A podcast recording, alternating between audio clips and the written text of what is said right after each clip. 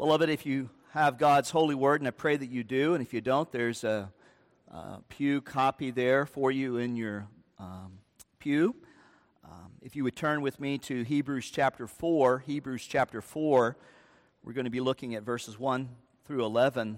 Let's fear and strive to enter God's rest.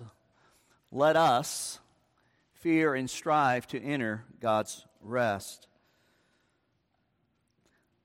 Today, the author continues to unpack for us Psalm 95 uh, that he's addressing there to his readers who are struggling, who are vacillating, who are considering going back and abandoning Christ and going back to Moses and back to the old covenant.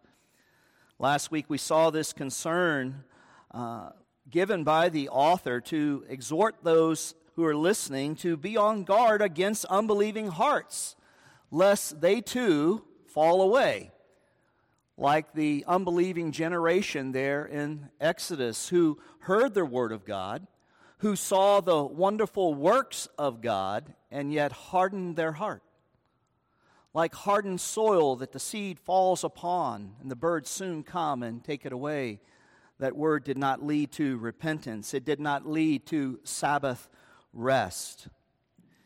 And today we saw that Canaan, or rather last week we saw as well, that Canaan is a, a typological rest. It's a picture of, of the rest that yet remains, that pointed to something beyond itself, to the rest that we will have in the, the new heavens and new earth in Jesus Christ.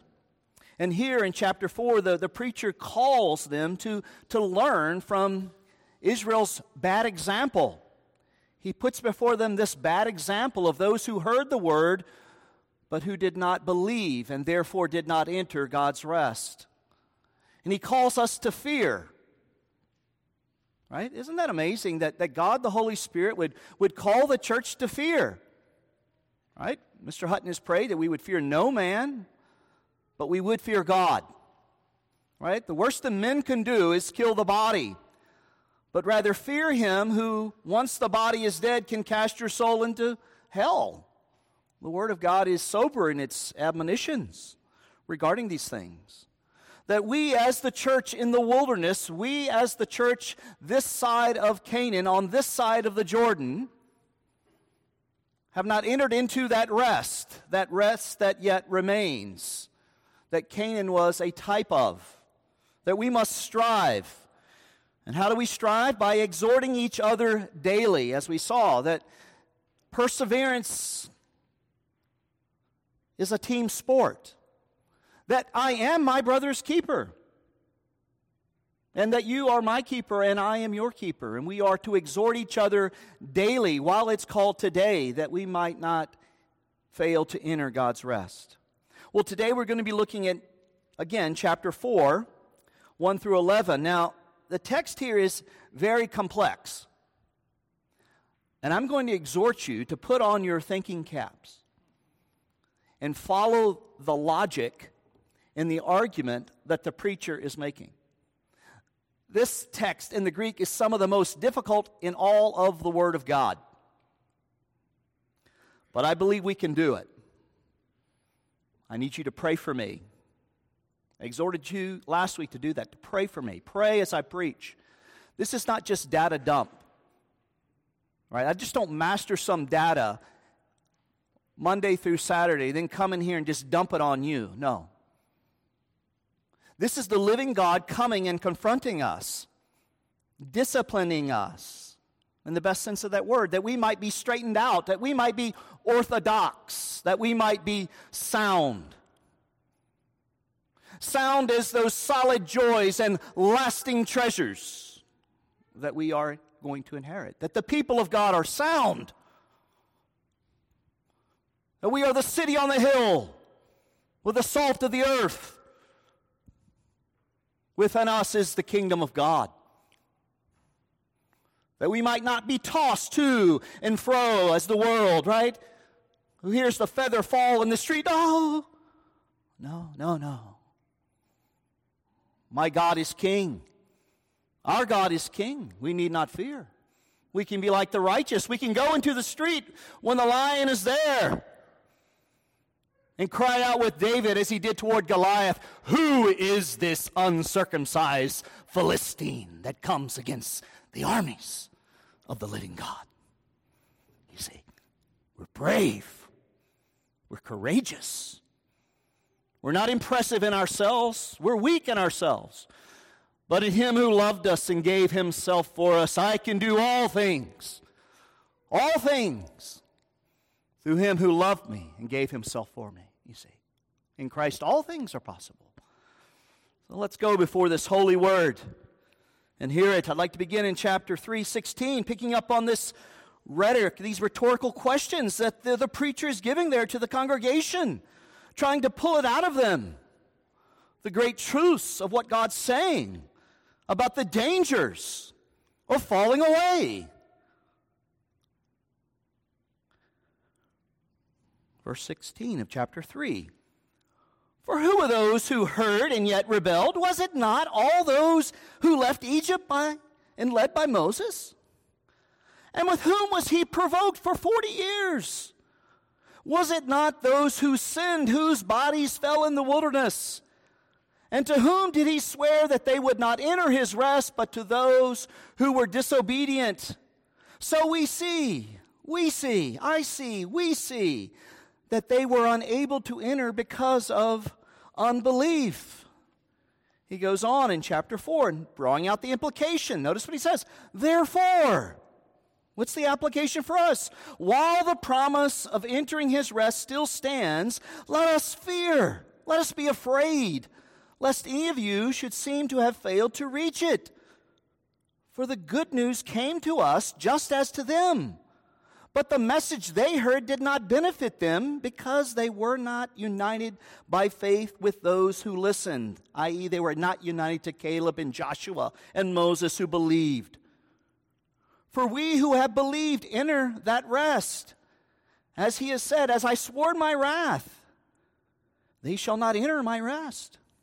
Although his works were finished from the foundation of the world. For he has spoken of the seventh day in this way. And God rested on the seventh day from all his works. And again in this passage, he said, Psalm 95 11, They shall not enter my rest. Since therefore it remains for some to enter it, and those who formerly received the good news fail to enter because of disobedience, again he appoints a certain day today, saying through David, in Psalm 95, so long afterward. In these words already quoted today, if you hear his voice, do not harden your hearts. For if Joshua had given them rest, God would not have spoken of another day later on. So then, there remains a Sabbath rest for the people of God. For whoever has entered God's rest has also rested from his works, as God did from his. Let us therefore strive, endeavor, go hard after, make haste to enter that rest, so that no one may fall by the same sort of disobedience. The disobedience of the wilderness, who heard and yet did not believe, who saw but did not see. Let him and her who has ears, let them hear what the Spirit says. Not said, says, present tense. Today, let's ask God to bless.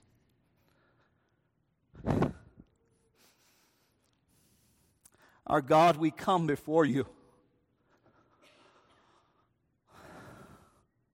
Longing to meet with you. Longing to have you come and try us and to search us and see if there be any wicked way in us and lead us to Jesus Christ the one in whom is the Lord of the Sabbath, the one in whom is the rest of God incarnate. the one who has gone away for a season to prepare a place for us. For in your Father's house, Lord Jesus, there are many mansions. But you go away. But you will come again. And you have yet not left us as orphans even now, that we can cry, Abba, Father, knowing that you give the Holy Spirit to those who ask. We, being evil, know how to give good gifts to our children.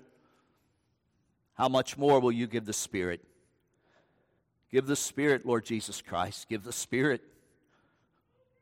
Bless the weak efforts of myself. Make much of Jesus, Holy Spirit, through my words and the meditation of our hearts. We pray in Jesus' name. Amen. Today is God's Word. Today is the day of salvation. It, is apply, it applies as much to our present day as it did to those first readers there in Hebrews, just as it did in David's day in Psalm 95, and just as it did to that Exodus generation under Moses. Today is the day when the promise of salvation, the promise to enter God's rest, still remains. It still stands open and it's available for all who believe and continue to believe in our Lord Jesus Christ. This morning, I want to take a moment to further unpack for you and explore this, this theme of rest. What does it mean, particularly as it relates to the book of Hebrews? We're going to see it all the way from Genesis to Revelation. I know that's rather daunting, but it is a massive concept. It is hugely important that we understand what this rest is, how we enter into this rest, and who is the Lord of the rest, who is the one who has secured it for us through his faithfulness, through his active and passive obedience. So, in the book of Hebrews, this concept or this theme of rest certainly includes the notion of a place. It's a, a, a destiny, a, a destination for the people of God. What do I mean? Well, in chapter 11, verse 10, it's called a city that has foundations. a city. As Newton wrote so wonderfully in the hymn on Psalm 46. Hebrews 11, 14, it's called a, a homeland a homeland.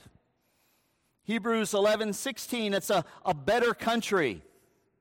Hebrews 12, 22, it's the city of the living God. It's the heavenly Jerusalem.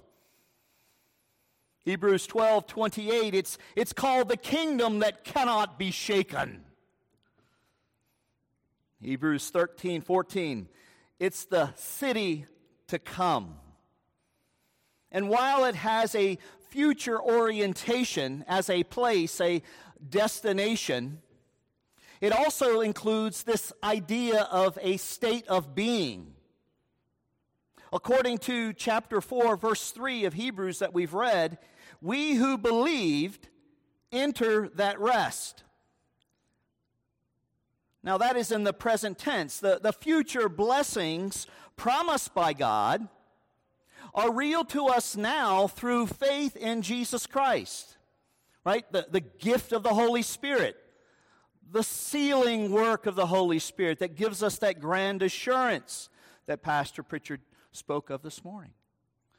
The gift of the forgiveness of sins. Blessed is the man whose sins are forgiven, in whom the Lord will count no iniquity. Psalm 32, that Paul quotes there in Romans 4 the gift of imputation of righteousness, that it's alien, as we've spoken of already, that I don't have to secure it, I don't have to work for it. It's, it's a gift, it's freely given for those who ask.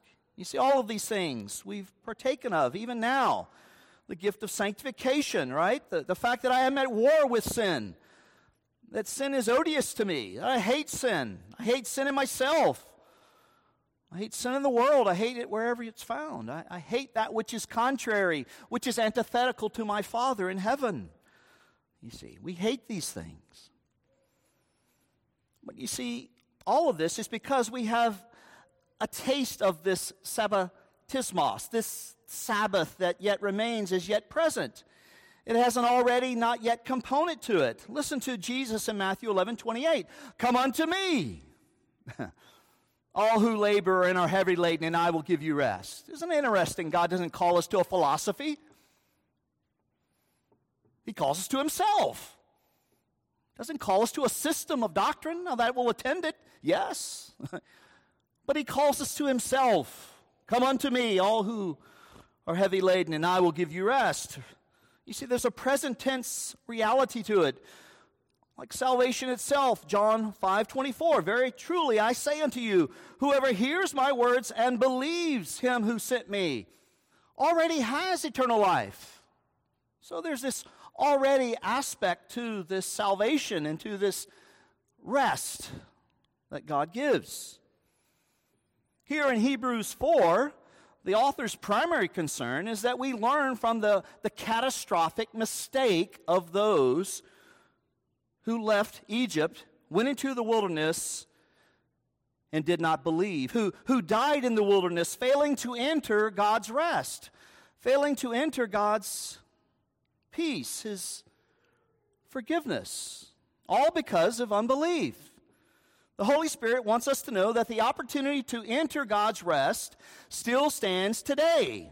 As I said before, today is God's word for us. Are you believing today?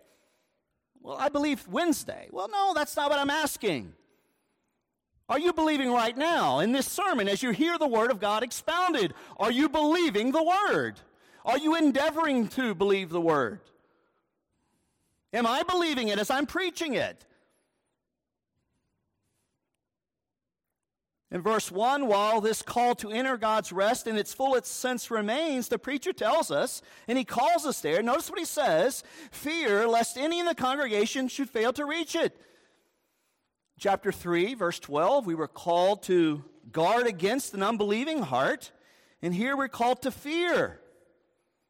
Phobios, we're to fear it. We're to see those dead bodies there in the wilderness, and we're to go, I don't want that. We're, we're to fear it like, like, like a mountain climber. Like May is the month of climbing Everest. 29,029 feet. Who would be so crazy to us, try to ascend something like that? But every year, people pay hundreds of thousands of dollars to do just that.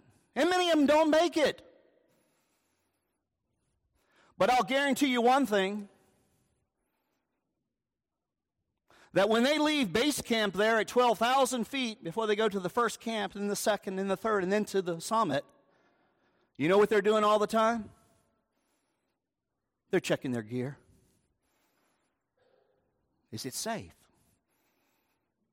Is it going to get me where I need to get to?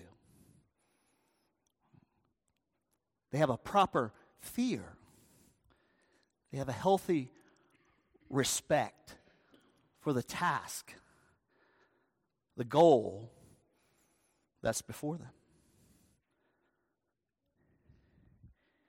A fear that's locked in on what's required to finish the Christian life, like Harry Reeder. Like Dr. Keller. They finished well, church. They finished. Said that Tim longed to see Jesus. So he told his son, I want to see Jesus. It's really simple, doesn't it? Not simplistic, but simple and sublime. He's beholding his Savior now because he finished, because he endeavored, because he feared because he knew what was in his own heart left to himself. The plague that was in the heart of all the sons of Adam and the daughters of Eve. He knows. He knew, just like Dr. Reeder. They were faithful to remind us of that plague in our own heart and faithful to point us to consider him who was faithful unto the finish line for us. Whom the Father looked upon as he ascended into heaven. This is my Son, and I am well pleased with him. Well done, good and faithful Son. That's what's at stake here. That's what's at stake every Sabbath day, every, every Lord's day.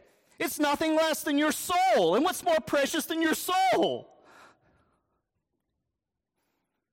There's nothing more precious to God than your soul. Verse 2, he goes on to remind the congregation that, that merely hearing the good news proclaimed is not enough. Or what, he say, what does he say there? For the good news came to us just as to them, but the message they heard did not benefit them. Why? Because they were not united to faith to those who listened. They didn't follow Caleb's example. Caleb exhorted them, We can do it. He's 85 years old, church. He's there standing in the wilderness before the people, telling them, Do not fear them. They're nothing but grasshoppers. They're men. They're less than vapor. They're dust in the wind. Don't fear them. But rather than heed the voice of Caleb and follow the example of Joshua, they hardened their hearts. And their bodies now are lying in the wilderness there in the desert as a testimony. Exhibit A don't believe God's word, test God, doubt God's word? Then explain those bodies.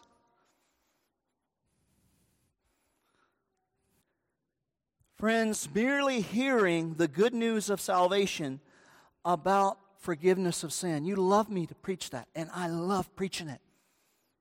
I love preaching the gospel. Oh, to have another Lord's Day to preach Christ the blood, the cross, the vilest of sinner can be cleansed. And yet, if I preach it till my guts hang out of me, with every tear in my tear ducts, if you do not heed it, you do not hear the voice of God and obey it, it means nothing. It's less than nothing. I take that back. It's the very word that will condemn you on the last day. It's not less than nothing in that sense. And did you notice how he, he paints the portrait, Sparky? As he paints the portrait, that the faith that saves is a faith that what? It obeys. It doesn't just hear it. Demons hear the name of Jesus, and we're told that they shake. Faith, that's saving faith, that's biblical faith, is a faith that hears the word of God, like Samuel. I hear my Father's voice. And God helping me, I'm going to obey it. If it's the last thing I do, I want to obey that voice. Lord, I believe, help my unbelief to obey your word. For obedience is greater than sacrifice. Beware of becoming hard soil. Beware of just being a hearer of the word and not a doer. Israel saw, they heard miraculous things, but they did not believe it, and they failed to act upon it in holy fear. They hardened their hearts. Verse 3 tells us God swore, that is, God gave an oath that they would never enter his rest. Again, we're reminded in verses 3 to 4 that God's rest is a much bigger than the physical land of Canaan could foreshadow and typify. Again, this, this understanding of God's rest is massive. God's rest is greater than anything Moses, Joshua, David, or any other saint could secure. Only one greater than all of them could, could, could secure it for God's children. Interestingly, the author tells us that God's rest has been available since the conclusion of the creation week in verses 3 to 4. Notice what he says there. This is where it gets a, a little thick. Hopefully, I won't be thick, but clear because you're praying even now as you hear the word, because you long to hear the word, you long to be in conformity to the word.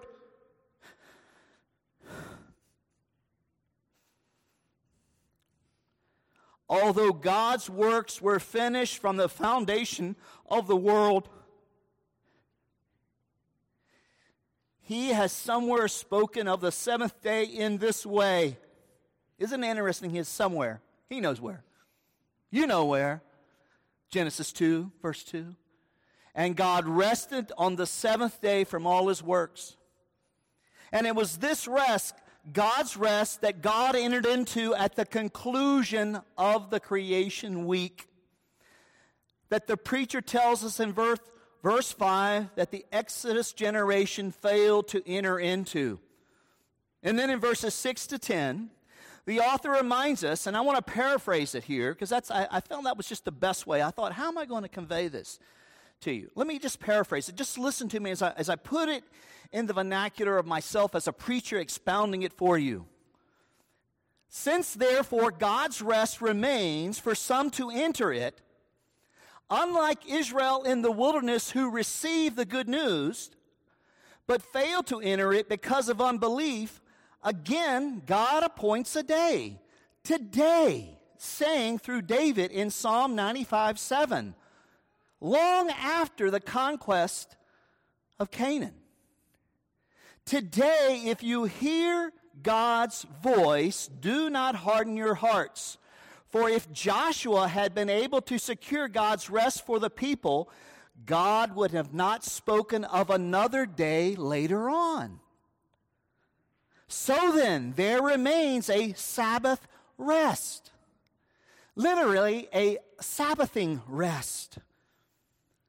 Has the idea of a, of a festival full of joy, full of mountains that flow with milk and honey, and all the, the wonderful metaphors and pictures that God paints for us in the Word of God.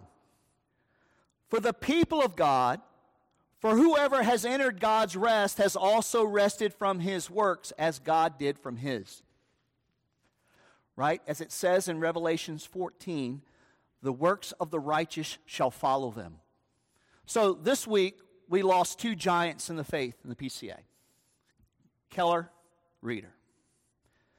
They have this, this great body of work that they've done in and through the power of the Holy Spirit.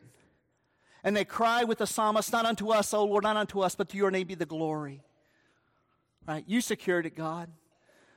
You're like the little kid, right? It's like the little kid on Christmas. You give your child $10 so they can go and buy you the gift for Christmas. That's the way our God works. He gives you the money so you can go and secure the gift for Him. He gives you the Holy Spirit so you can go perform the good works that He created for you in Christ Jesus for the foundation of the world. That He can say, Well done, at the end of the day. Who's a God like this God? There's no God like this God. But they had this, this great deposit, this great body of works. And they, they, they've died, right? They died. Uh, Dr. Reeder died in that tragic car accident, and then Dr. Keller the next day. Uh, cancer won the battle, but Jesus won the war. The cancer served God's purposes in bringing Dr. Keller into the presence of God. To be absent of the body, to be present with the Lord. And we're told in Revelations that their good works attend them as they go.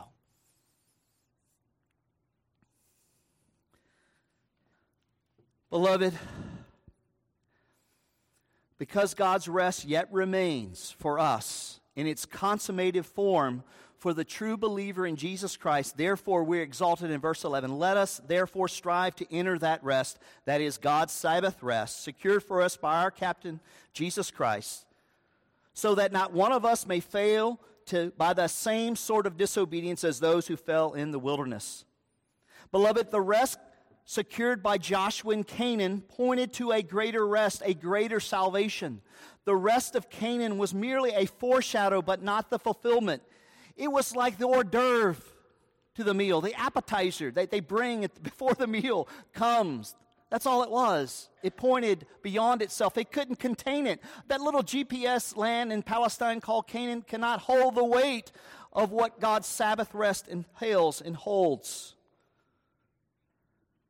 And now the preacher is coming and he's telling us that the same exhortation to enter this rest, this grand, glorious Sabbath rest of God, applies to us in our Christian lives that we rest upon Christ alone for salvation. We, we cast our burdens upon Him, and He cares for us. We come to Him, and we find rest for our souls, and yet we long for the day when our tears will be no more, when the enemies of God will finally and ultimately be silenced on that day.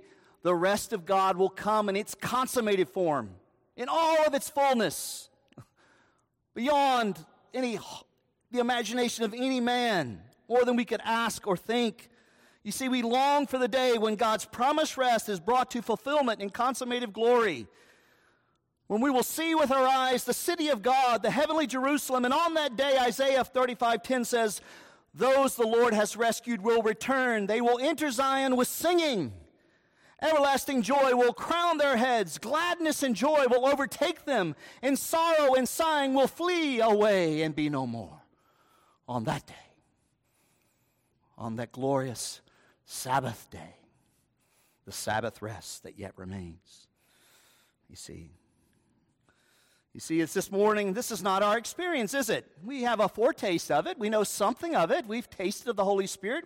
We hear God the Spirit speaking to us. We, we taste the bread and the wine, but, but this is not the complete meal. But it's the weekly portion that gets us and keeps us on the road in this wilderness till we arrive into this heavenly Canaan, this glorious rest that yet remains. This is a time of trial and testing. Not the, to the, this is not the promised land. America is not the promised land.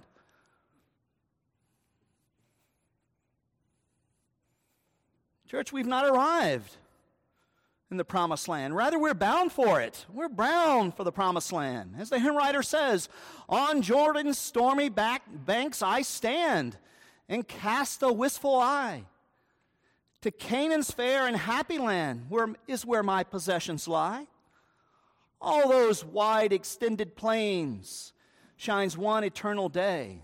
There God the Son forever reigns and scatters night away. We look forward to it. We're not there yet. This Sabbath yet remains for the people of God. Again, although we have real and genuine blessings this side of heaven, this side of the Jordan, in this life, what we currently have is not all there is. A, a greater rest, more solid joys, a, a heavenly city awaits us. It awaits all the children of God. So this morning, I, I want to drive home the application. I hope everything I'm saying is application. Right? But I want to conclude this morning by taking a moment to reflect on whether or not, now listen, whether or not the Father has given His church a sign. Has the Father given the church a memorial? A heavenly reminder of this rest that yet remains? And I'm here to tell you that He has. Every seventh day, 52 times a year, God gives you His sign of the rest that yet remains for the children of God.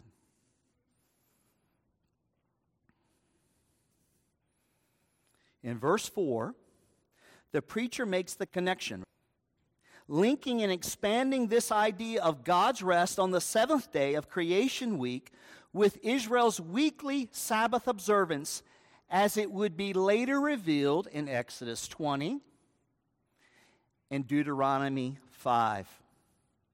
Six days you shall work, but the seventh day is a holy day, a holy day unto the Lord. It's the Lord's day in Christian parlance right? It's not the Jewish Sabbath, it's the Christian Lord's Day. Let me explain this. Just take a sidebar. This doesn't count towards my time. Listen, B.B. Warfield says this, and it's important.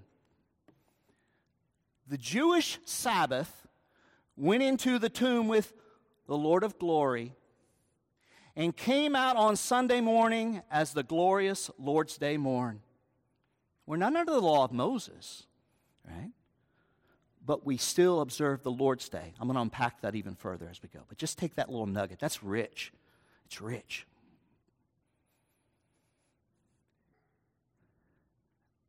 So, picking up on this theme of Sabbath observance, as New Testament believers under the new covenant in Jesus, the question we must ask is what now is our relationship to Sabbath observance? Some will say, with the coming of Jesus Christ and the end of the old covenant, the weekly Sabbath observance no longer exists. The fourth commandment has been abolished.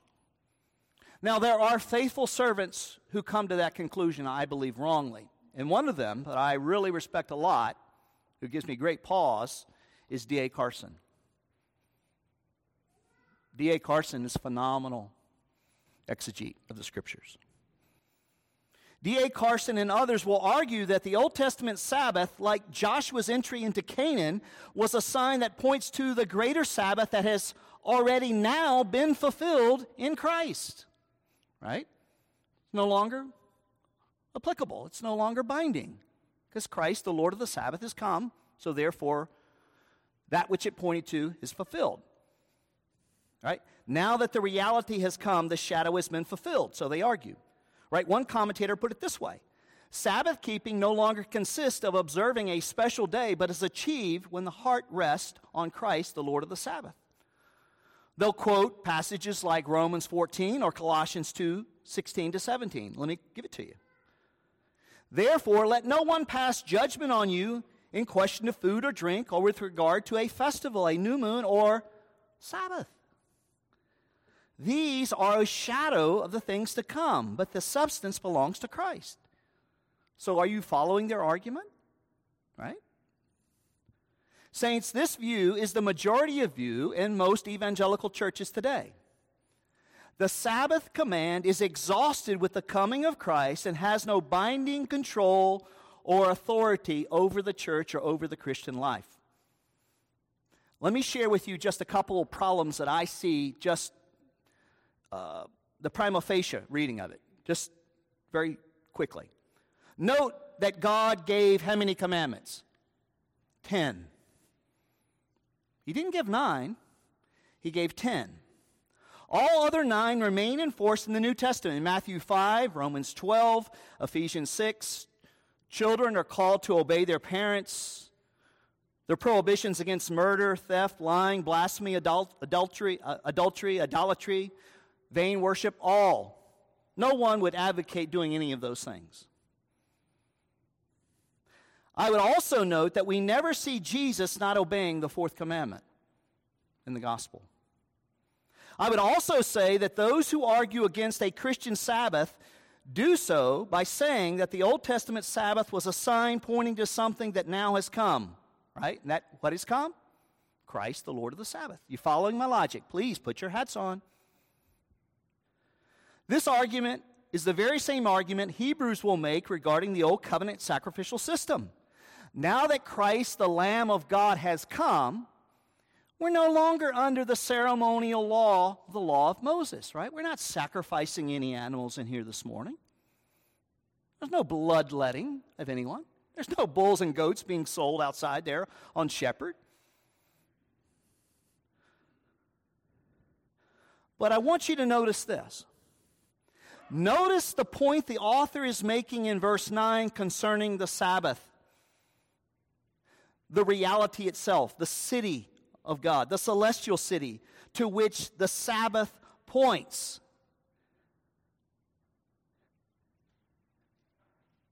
Has not come yet. There remains, future tense, a Sabbath rest for the people of God.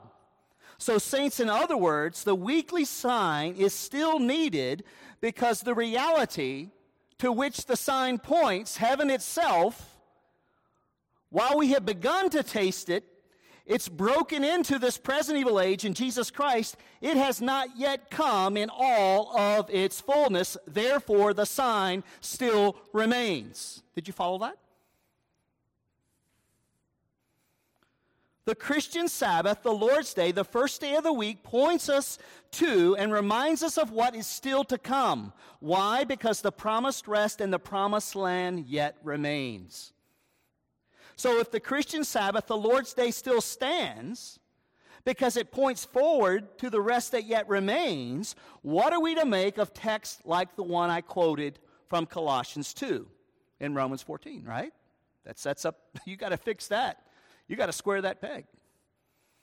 Simply this that Paul, there, I believe, is correcting those who want to prescribe the Jewish calendar and other ceremonial feast days associated with the Mosaic law as still binding on Christians in the New Testament. That while the ceremonial law has been fulfilled in Christ, the Sabbath, now listen, this is why I believe the Sabbath still stands the Sabbath as a creation ordinance, along with work and marriage, established in Genesis 2, still remains as it points forward to God's rest that awaits all who respond in faith to Jesus Christ, as it says in verse 10 For whoever has entered into God's rest has also rested from his works as God did his. Now, I know that's a lot. I pray you followed me. I pray that I was clear enough to make the case that it still remains because it's a creation ordinance founded in God Himself who entered into the Sabbath, who gave the Sabbath as a pattern of one day in seven for all of humanity, for His image bearers, to uphold and to keep. That points forward to this grand reality in the celestial city, the city whose author and builder is God, that we now yet have a foretaste but have not entered into in all of its fullness. So there's an already aspect to it and a not yet aspect to it. Right? If you have any questions, you come to me and you talk with me. I'd love to talk with you and explore more about exactly what I've stated, and maybe you have some questions that have uh, come to the fore as a result of what I've stated. But notice the application there in verse 11. Let us then, in view of this Sabbath that we've tasted of, but yet remains, that Israel failed to enter, pastor included, let us strive. This word strive is make every effort, endeavor to enter that rest, so that no one may fall away by the same sort of disobedience. So, the question for us this morning is how do you strive? How do you make haste? How do you endeavor to enter God's Sabbath rest that yet remains practically? First, let me give you some practical application. Get busy pursuing the rest of God. Get busy pursuing it. Make every effort to enter it. Fear lest you or anyone else at All Saints fail to enter it.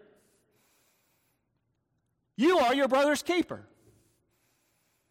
You have a duty, you have a responsibility to be vested in the lives of one another. We're to love one another. We're to love them all the way home, all the way across the Jordan. Oh, to love them like Christ loved them.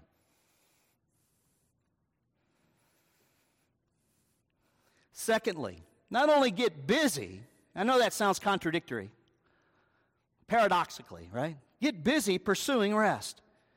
Go to work to secure rest. Secondly, Embrace your pilgrim status. Take up the mantle. I'm a pilgrim. That's who I am. Yeah, I'm an American. Yeah, okay. I wore the uniform. I love the country. I love this country. And I'm sad to see where she's going. But I'm looking to another country. My citizenship's in heaven, ultimately. That's the defining citizenship for me, is the one that's in heaven. So I'm going to spend more of my time, more of my resources preoccupied with that city than with this city. How about you? Where are your resources this morning? Monetarily, with your time. What are you vesting in? Are you more concerned with this city or the city that is to come? Embrace your pilgrim status. This world is not our home. John 16 33. In this world you will have trouble, but take heart, I have overcome the world. We don't need to fear the world. Right? This side of our heavenly rest, we live in a vale of tears, a, a, day of trouble and trial. We should expect it. You should expect adversity. Suffering produces what? Endurance. Endurance produces what? Character. Character produces what? Hope. This is how this is the way God economy works. so if you're struggling today, you're going through a difficult time, you're bewildered, you're beside yourself, you're wondering what's praise God. It's producing in you a hope of glory, an endurance to persevere. Right? I hear about the deaths of Dr. Reeder and Dr. Keller. You know what it does? It makes me want to preach. To preach Christ. To endure. See the character of Christ formed in me. You wouldn't come to me after the great sermon. Who cares whether you like the sermon or not? Was I faithful?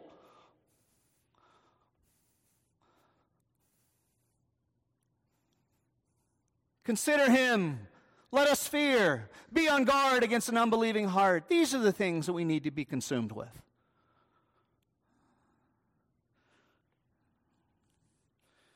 Is there a way through this vale of tears? Yes, considering him, right? Our faithful elder brother. And then, thirdly, I leave you with another practical way to strive to make every effort to enter God's rest. And it's real simple, and I want you to listen to me. Every kid, every eye looking at me, because you all have eyes. I think you do.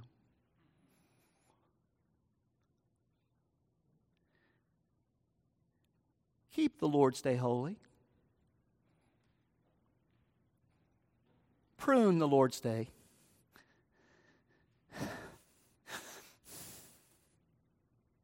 in your life. Don't let it get encumbered with busyness, with work. The night soon cometh when no man may work. Right? You're going to be home soon. Think about 50 years, 90% of the people that are hearing my voice right now are going to be home. We're all going to be home. You're going to enter that rest. It's a precious gift. It's a delight. Call it a delight. Value it as a delight. Fathers, it begins with us. I, have failed, and I don't want you to fail the way I've failed at times. Prize the Lord's Day, treasure the Lord's Day. One a week, 52 a year, and if you live 80 years, you get 4,160 Lord's Days. That's pretty good, isn't it? Oh, to have more. Oh, to have more Lord's days to live for Him, to preach. Pastor Nathan Trice preached here years ago. Rick knows who he is. I love Nathan Trice. He's a phenomenal preacher. He came and he spoke to us about the Lord's Day. And he gave us this illustration, and I gave it to you. Right, parents? We, we all know we're getting ready to enter into the, the vacationing season. We're going to travel. We're going to get in the minivan. And dads, we're going to make a thousand trips in and out of the house to fill that car with all the things that we need for all those little ones so we can go on this trip. then we're going to get in the car. We're going to begin our journey down the road. And we're going to ride until we get to our destination. But along the way, that destination, little Jimmy, little Susie's going to ask, Are we there yet? They're going to ask that a million times. Maybe you're going to say that as well. One other thing we're going to do is periodically, little Jimmy, little Susie's going to say, Daddy, I got to use the restroom. And you'll pick out your phone. Your wife will. Hopefully, you won't if you're driving. Another piece of advice get that phone out of your hand while you're driving and you're going to have your wife, or uh, you're going to look it up if you're riding in the passenger seat. You're going to look for the closest rest stop. Right? So you can stop, refresh yourself, be encouraged, get something to drink. Right? Take a moment just to hug your kids. Church, we're on this long journey home. Two warriors left the battlefield this week. A leader of men, and Dr. Harry Reeder, and Dr. Keller was quite the pastor, a lover of the souls of men, quite the evangelist. You might not agree with all his theology at points, but you know what? He's a blood bought Son of God. He's beholding the face of his Savior. These two men have left the battlefield, and their word to us is let us fear, lest we fail to enter this rest that yet remains. And we get 52 of them every year. That's what God's given you. What are you going to do with them?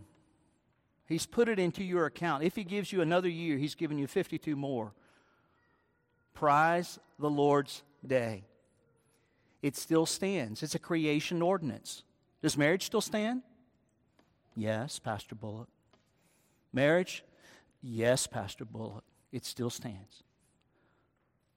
The Lord's Day still stands, not the Jewish Sabbath, but the Lord's Day, because it went into the tomb of the resurrected Lord of glory and came out and came the Lord's Day. So it's on the first day of the week, because new creation has broken in.